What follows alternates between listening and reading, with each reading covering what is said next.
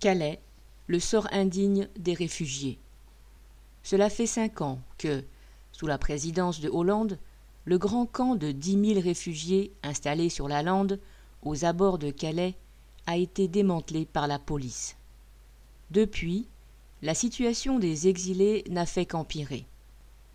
Aujourd'hui, les démantèlements de mini-camps ont lieu toutes les 24 et 48 heures.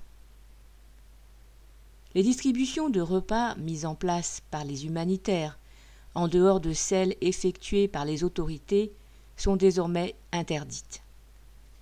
L'État français organise la chasse à l'homme contre ceux qui tentent toujours, désespérément, de gagner l'Angleterre.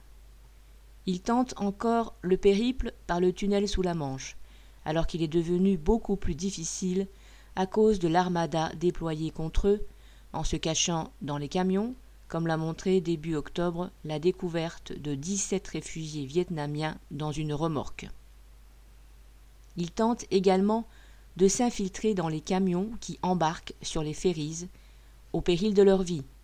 Plusieurs jeunes exilés sont morts récemment, écrasés accidentellement. Mais surtout, depuis un an, ils sont de plus en plus nombreux a tenté la traversée sur des embarcations de fortune.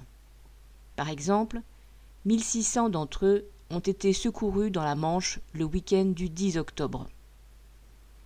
Depuis le 11 octobre, un prêtre du Secours catholique et deux humanitaires ont entamé une grève de la faim pour protester contre la traque policière dont sont victimes les réfugiés sur le littoral du Nord-Pas-de-Calais.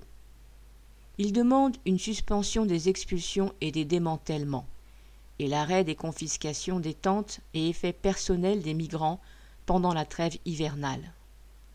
Il réclame l'ouverture d'un dialogue avec l'État sur la mise en place de points de distribution de produits de première nécessité. Ces grévistes ont eu le soutien de tous ceux qui sont révoltés par la chasse aux migrants. Leur action a été relayée médiatiquement.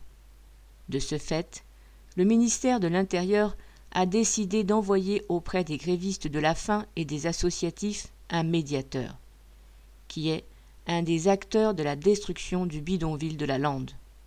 C'est dire les réponses auxquelles on peut s'attendre. Le gouvernement est pris entre deux feux.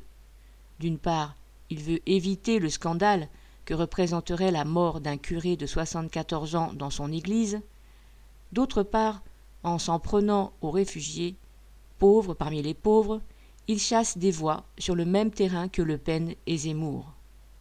Face aux frontières inhumaines et aux matraques policières, il faut exiger la liberté d'installation et de circulation. Correspondant Hello.